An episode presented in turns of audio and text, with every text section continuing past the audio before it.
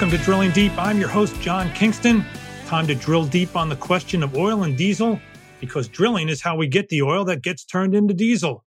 And we'll have our guest of the week in a few minutes. Twice a year, Amit Mehrotra of Deutsche Bank joins us to talk quarterly earnings. He'll be here in just a few minutes. Let's talk diesel to start things off, though. There is so much focus on the price of crude as the primary, primary determinant of the price of diesel, and that makes a lot of sense. Crude is the primary factor in how much we pay at the pump. But crude oil is a mostly worthless product, as is. You can do two things with it.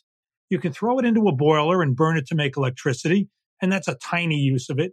Or you can refine it to make diesel and gasoline and jet fuel and all sorts of other stuff. What is becoming clear is that what's going on with the latter activity is inadequate. The International Energy Agency, which is really the most widely respected study group out there, it came out with its monthly report on Friday. There's lots in there. We could talk about it all day if you like, but I'll spare you that. But what really struck me in the report was the decline in refinery throughput around the world. You can have more crude than you know what to do with, but if you don't turn it into gasoline, diesel, or something else, as I said before, it's pretty worthless. I will not snow you with numbers here, so let me just give you some of the basics. The I E A looks at all the numbers, and here are the key ones. In twenty twenty-one, refinery throughputs were up three point seven million barrels per day after falling seven point two million barrels per day in twenty twenty due to the pandemic. But the point is that three point seven million barrels per day is nowhere near demand growth. For the year, demand growth globally was six point six million barrels a day. And as the year progressed, the failure of refineries to make enough product got even worse. Refinery throughputs are expected to increase this year, but the problem is that the failure of the world's refineries to make enough product in twenty twenty-one is why we have such tight inventories. And the I E A doesn't see those inventories significantly building in the coming year. Where has the average diesel consumer seen this then? It's in the spread between diesel and crude. The I E A also publishes spread numbers. What they do is they take the value of a barrel of diesel and they just put a raw number on it. For January in the Gulf Coast, a barrel of diesel averaged one hundred six dollars per barrel. A month ago, in December, it was a little less than ninety-two dollars. Then they also look at the spread between those product prices and the price of crude. For diesel in the Gulf Coast, it was more than twenty-two dollars in January. A month earlier, it was just below nineteen dollars. So you can see where the failure of refineries to make enough product is really starting to squeeze the price. I could throw a lot of other numbers at you, but they all pretty much say the same thing. Diesel is tight relative to crude. It's moving up faster than the price of the basic barrel. The I E A also had a chart showing refinery input. I put it on my Twitter feed, which you can find at John H. Kingston. It shows refinery throughput in the last few months of twenty twenty-one and into January going down. It isn't supposed to do that. Refinery throughput drops in early spring and early fall when refineries undergo maintenance. It is not supposed to be happening in December and January when we're getting ready for winter and the refineries are supposed to be making heating fuels. There's not a quick turnaround for this. The I E A reported that the world lost almost three million barrels per day of refining capacity between twenty and twenty-one. We lost a few here in the U S. There is new capacity coming online in twenty twenty-two, but the I E A reports that most of it won't be coming online until the end of the year. And then there's natural gas. Natural gas fuels the operations at a lot of the world's refineries.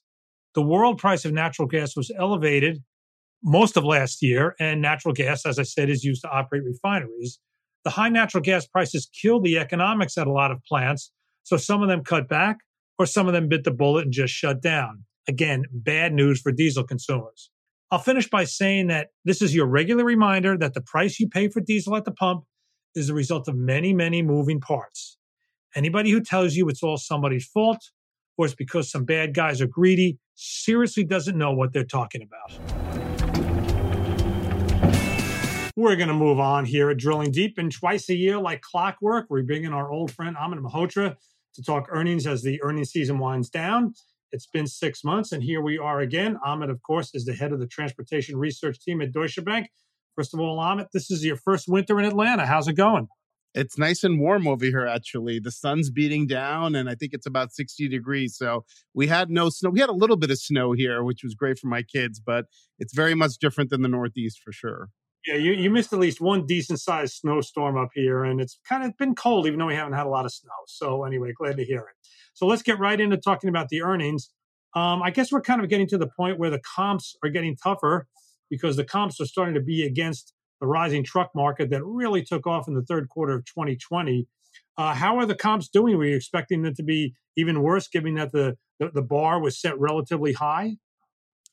Well, I mean, I, I think, um, you know, when you look at earnings just solely from the trucking perspective, I think um, it was a little bit of the same for the last quarter. For example, utilization was pretty weak because driver availability is, is still a problem, but the pricing continues to be off the charts. I mean, up twenty, twenty-five percent year over year in terms of what trucking companies are achieving on a revenue per mile basis. And when you look at the guidance, at least through the first half, it's uh, a moderation from what was achieved in the fourth quarter. But, but John, we're still talking about fifteen to twenty percent increases in revenue per mile for these companies through the first half of this year.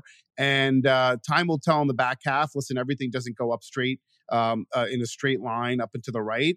Uh, there's definitely moderation that should be expected in the back half of the year. But uh, I think there will be growth on top of all-time high levels. So I'm not forecasting a contraction at all in pricing and earnings in, in twenty twenty-two. And really, there's a potential for twenty twenty-three to also be uh, better or maybe as good as twenty twenty-two uh, from the context, uh, from the perspective of earnings, if some of this congestion continues that it has over the last few months. You know, there's that old economic dictum, as you probably heard, Herb Stein, who was Richard Nixon's uh, chairman of the Council of Economic Advisors. He said one time, He said, if something can't go on forever, it won't. And right. Probably could have said that a year ago, but based on your forecast, I mean, this isn't going to go on forever, but it's going to go on for a while. Listen, can we just talk about, you know, I think I think there's a lot of talk about congestion and, you know, the reasons for congestion, whether it's labor availability or supply chains kind of upside down. But let's just let's just start with the premise of demand. OK, you know, I, I hopefully you remember in kind of June of last year, we presented this this term calling the transports being in the golden age of transports. And what that really reflected was the fact that, you know, household net worth was over one hundred forty trillion dollars, had never been as high as it is currently. And against that net worth um, growth and level, uh, leverage relative to that net worth is the lowest level since it's been since the mid nineteen sixties. So we can talk about labor and we can talk about supply and we can talk about equipment shortages, but the underlying core reason for this congestion and this pricing improvement is the demand that's that's that's there, that's underpinned by all this really healthy consumer that is really um, you know buying things left, right, and center. We don't expect that to change. Now, in November of last year, when we published our Outlook report, we sort of raised the yellow flag for the first time in five years because monetary policy was was getting harder. Um, uh, fiscal policy was not going to be as generous in twenty-two, and that was just going to have a risk for um, you know uh, of, of multiples and stock valuations, and that played out exactly as we expected in the month of January, where we think that there's some compelling opportunities like companies like Saia or other companies that have really seen some declines in equity value on the back of this uh, difficult January that we've had. But um, this is all predictable. And, and, and, and I would say that if people had followed our research and Deutsche Bank's research, I think they would have a really good understanding of kind of the core drivers behind some of this congestion and also some of the risks over the next twelve months as it relates to stimulus, fiscal or monetary, and how that may change over the next twelve to eighteen months. Yeah, when you talk about things like that, it sounds, you know, talking about how companies did in the quarter seems almost very short-sighted because you're talking about really a secular trend that's been going on for quite some time, and as far as you can see, has a lot of time to run. But let's bring it back to the quarter anyway. Sure. Uh, overall grade for the truckload sector? Yeah, I mean, the truckload sector is firing on all cylinders at the moment. I mean, if you take a couple bellwethers, Knight Transportation and and Werner Enterprises, uh, Knight Transportation, um, you know, reported record results. They're forecasting earnings per share of over five dollars in the in, in in this year in twenty twenty-two. And really operating at an incredible level. I mean, it's pretty remarkable, John, when you think about the Swift truckload business in the quarter operated at about a sixty-five O R. This is not a rail company. This is a trucking company. This is a trucking company earning rail-like margins. And Knight was also kind of in the low seventies O R. And and and so it it's almost, it, it won't get better than that. But I think over the course of this year, twenty twenty-two, we predict Knight should have margins in twenty twenty-two that are equivalent to the sky-high margins that they achieved in twenty twenty-one. And Werner, I would just say, and sorry for going on and on, but Werner, uh, one of the nice things about Werner is that not only did they report remarkable results, low eighties operating ratio again, but the C E O, Derek Leathers, talked about the company being able to achieve ten percent Uh, annual growth for the next five years and mid-cycle margins. That would imply that the company's profits in their trucking business would grow by forty-five percent over the next five years relative to what they did in twenty twenty-one. And twenty twenty-one, as you know and everybody knows, were record results. So um, I think the trucking businesses are better. I think they're managed in a way that make them less cyclical, where the margins are more resilient than I think market participants uh, give them credit for. That will take time to reflect in the equity values of the companies, but these businesses are firing all cylinders, and they're also inherently better businesses because of the way they're managed. Let's talk a little bit about capacity. And one of the numbers that a lot of people look at when they, you know, looking at capacity, there's a lot of different ways you can look at it. Of course, we at FreightWaves have the O T R I number. Um, I know some analysts like to look at that Landstar B C O number that comes out every quarter. Putting aside how Landstar had a very good quarter, that B C O number has been rising pretty regularly. And it's kind of undercutting the argument that there's this massive driver shortage. Uh, maybe it's that uh, there's a, a shortage of people who want to be company drivers, and in fact, they're going into the independent owner-operator field. But that, uh, if if we take that that idea that the, the Landstar B C O number is a really strong indicator, what do you think about capacity right now? Well, I don't know. I don't know if it's a really strong indicator. I mean, I think I think it's an indicator. uh, I, you know, I I think we're talking about. You know, the problem is the trucking market is so big and so vast. It's always very difficult to take, you know, one company's data point, whether it's ten or eleven thousand business capacity owners that Landstar reports, and extrapolate that into what it means. I think Landstar has a very um, uh, attractive platform for independent owner-operators, and it's never been more lucrative or profitable to drive a truck. So I think it makes sense that Landstar specifically is seeing um, uh, growth in their B C O counts, but I don't know if that's that accurate of an indicator that can be extrapolated to the whole industry. I do think the FreightWaves SONAR data in terms of the rejection index is much more interesting in, in terms in terms of a gauge of overall. And I don't, I don't I haven't looked at that recently, but last time I checked, it was in the twenty-five, twenty-six percent level. Uh, my bet is it's probably at that level currently. But I mean, it, that's it, it's kind of peaked for a little bit. I mean, it's down a little bit, but still very strong.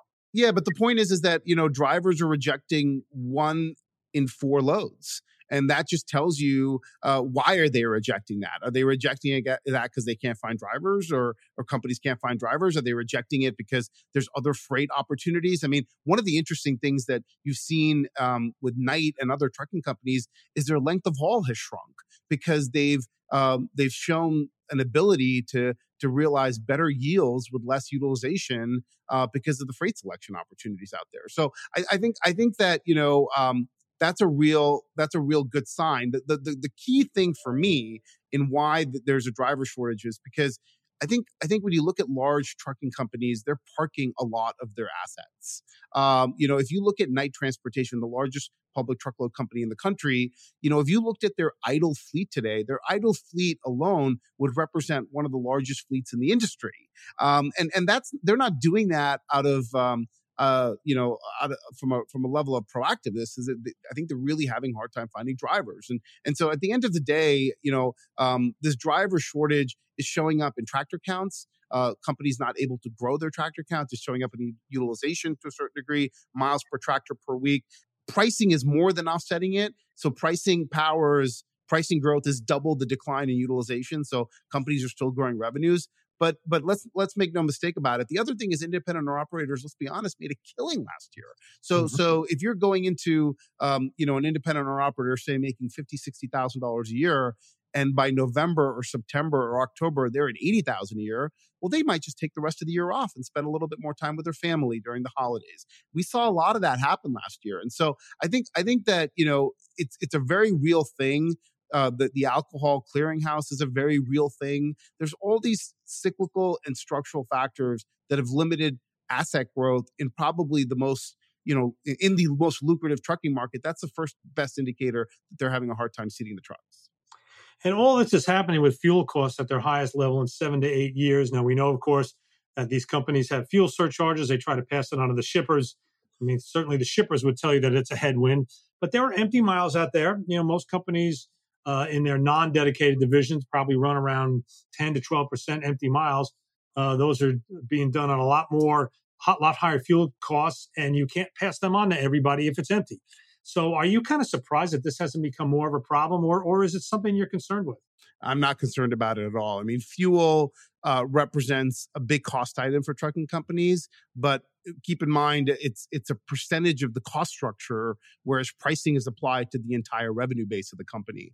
And so um, you're right, they have fuel surcharges. Truckload companies have fuel surcharges. L T L companies, you know, their fuel surcharges are very different because they're based on a percentage of the base rate. So whereas truckload companies, it is more effectively a pass-through, uh, L T L companies, because base rates are so high and it's a fixed percentage of that base rate, um, fuel surcharges, revenue can be significantly higher in dollar terms uh, because of that reflection of the percentage of the base rate. So I, I I think that, you know, for truckload companies, I do not worry about fuel because they have an ability to pass pass through. The other thing, the other thing is obviously trucking companies don't pay what you and I pay at the pump. I think I paid three dollars and forty cents last week at, at the pump. And, you know, obviously uh, truckload companies leverage their scale and their buying power to get better pricing on on on, on gasoline prices or diesel prices, I should say. And, and then and then beyond that, you know, I think we have to all ask ourselves, why is fuel prices, why are fuel prices going up? You know, I think I think people sometimes forget that um, uh, the oil and gas economy in the United States is a big demand outlet for U S industrial activity. And so there's an eighty percent correlation between uh, oil and gas rig counts in this country and U S industrial production. So there is some demand element uh, that's helpful as oil prices go up because it's, to a certain degree, a reflection of activity picking back up in, in, in the economy. You know, let's also note something that even though right now, if you go by the D O E number, the D O E E I A weekly number, uh, the price is the highest since uh, two thousand fourteen. But if you adjust that two thousand fourteen number to inflation, we're still nowhere near there. And the trucks are a lot more efficient than they were back then. Yeah, that's a great point. Yeah. Well, there was one, uh, look, I was looking back at you, the notes you send out after these various companies come out. And uh, kind of like the good, the bad, the ugly. The, the one ugly was your email on C H. Robinson said they're nasty. And that is the negative nasty, not like a pitcher having a nasty slider. Uh, what's going on there? Is this just too tough of a market for a broker to make a lot of money in? And how does how the brokerage divisions of some of the truckload companies do relative to, let's say, how Robinson did? Well, Robinson deeply underperformed. I mean, X P O obviously has a big logistics business, and they'll report. Um, uh, you know, they're yet to report, so we'll see. But uh, but but you know, listen, C H. Robinson. I think there is a lot of excitement around the cyclical prospects of that company, because I think spot rates are, are are plateauing, and there's some expectation over the next twelve to twenty-four months that spot rates type start to decline as capacity comes back to the market, particularly new truck capacity. Um, and and uh, and so. You know, C H. Robinson should benefit from that because obviously they're buying capacity in the spot market. They're selling long, buying short, so to speak, and and and they should be a beneficiary of that. And so I think a lot of my competitors, uh, you know, got optimistic about C H. Robinson because of that dynamic.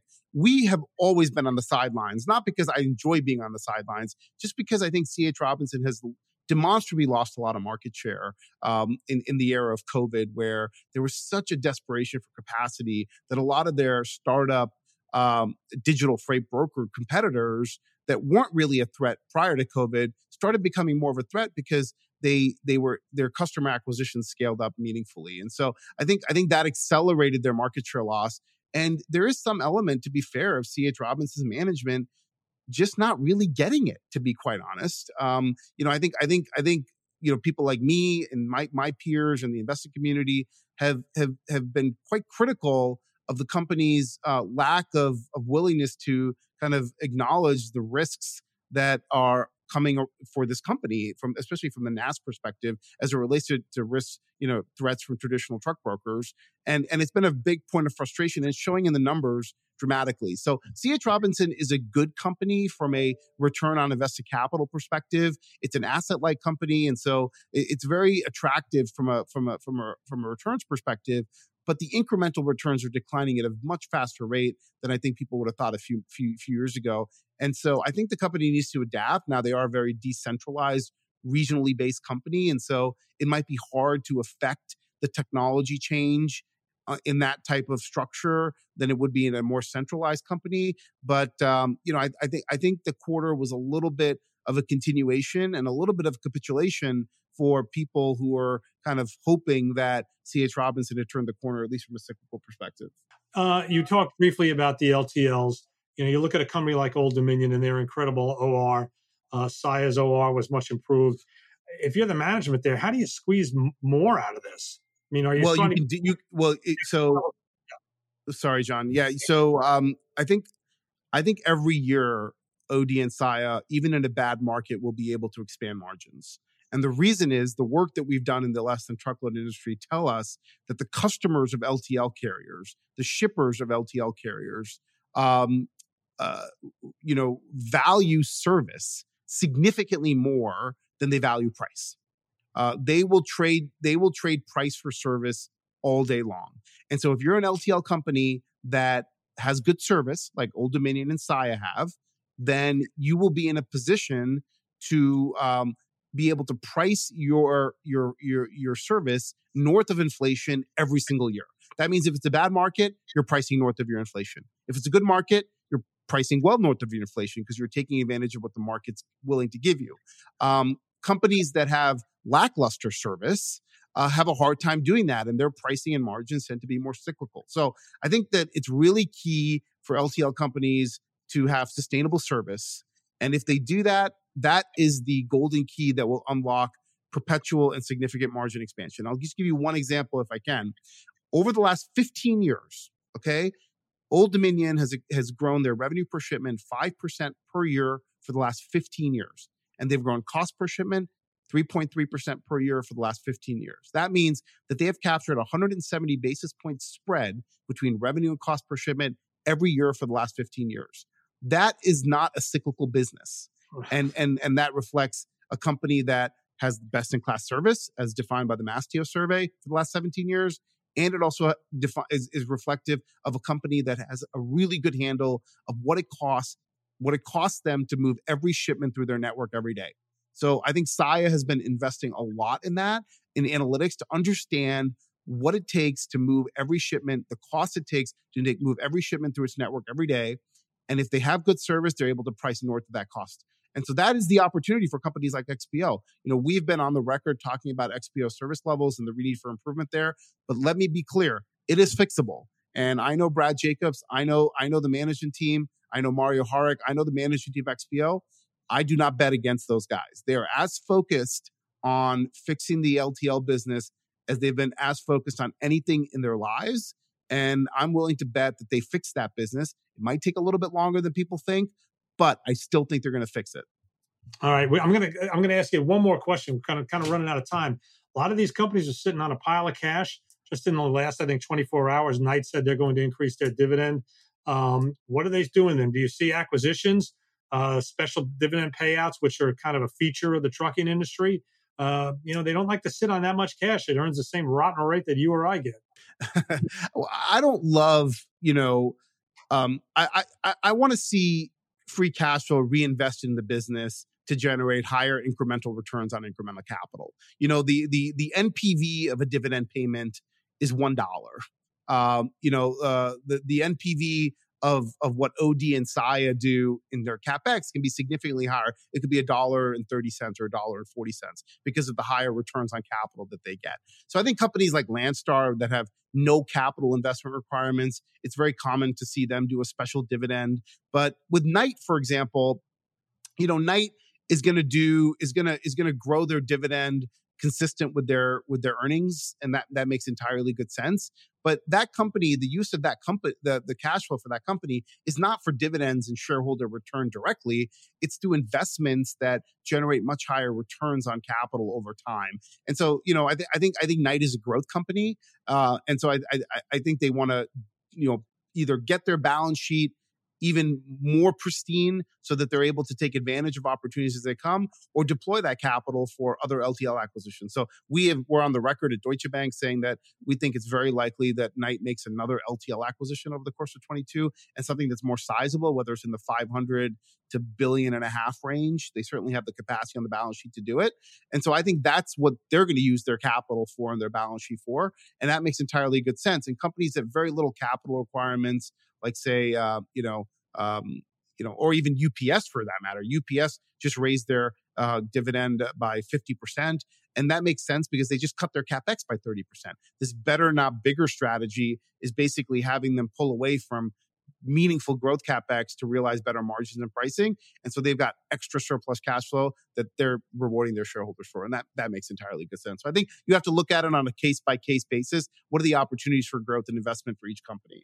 Yeah, let's note that, because uh, I had this down on my questions to talk about next, that we had some more time, but uh, that Knight Swift in the fourth quarter did make an L T L acquisition. I believe it's first. Certainly the first in a long time. Well, they second. Were... So so M M E was the second deal. They did triple A uh, a little bit earlier, but M M E was a small deal. It's going to add a point and a half to their earnings this year. Uh, you know, I'm not excited about Knight for their M M E acquisition. I'm excited for Knight for them to buy, you know, a, a, a regional L T L company worth several hundred million dollars. M M E is certainly not a bad acquisition and is a small step in that direction, but we need more triple A's. We could talk a long time, couldn't we, Amit? That's always the hard part when I when I interview you, bringing it to an end. So, well, John, I'm always here for you whenever you need. Thank you so much for taking the time. It was great to chat again. All right. It, it's going to be another six months, I guess, but uh, we'll be glad to have you back then. We want to thank Amit Mehrotra, the head of the transportation research team at Deutsche Bank, for joining us today here on Drilling Deep. Drilling Deep is part of the Freightcast family of podcasts from FreightWaves. You can find us on all the leading podcast platforms. I've been your host, John Kingston, and please join us again.